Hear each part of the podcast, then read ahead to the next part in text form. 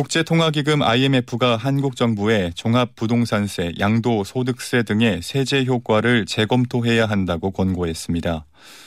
IMF는 이런 내용을 담은 한국 정부와의 2022년 연례 협의 결과 보고서를 발표했습니다. 끝으로 날씨 정보를 전해드리겠습니다.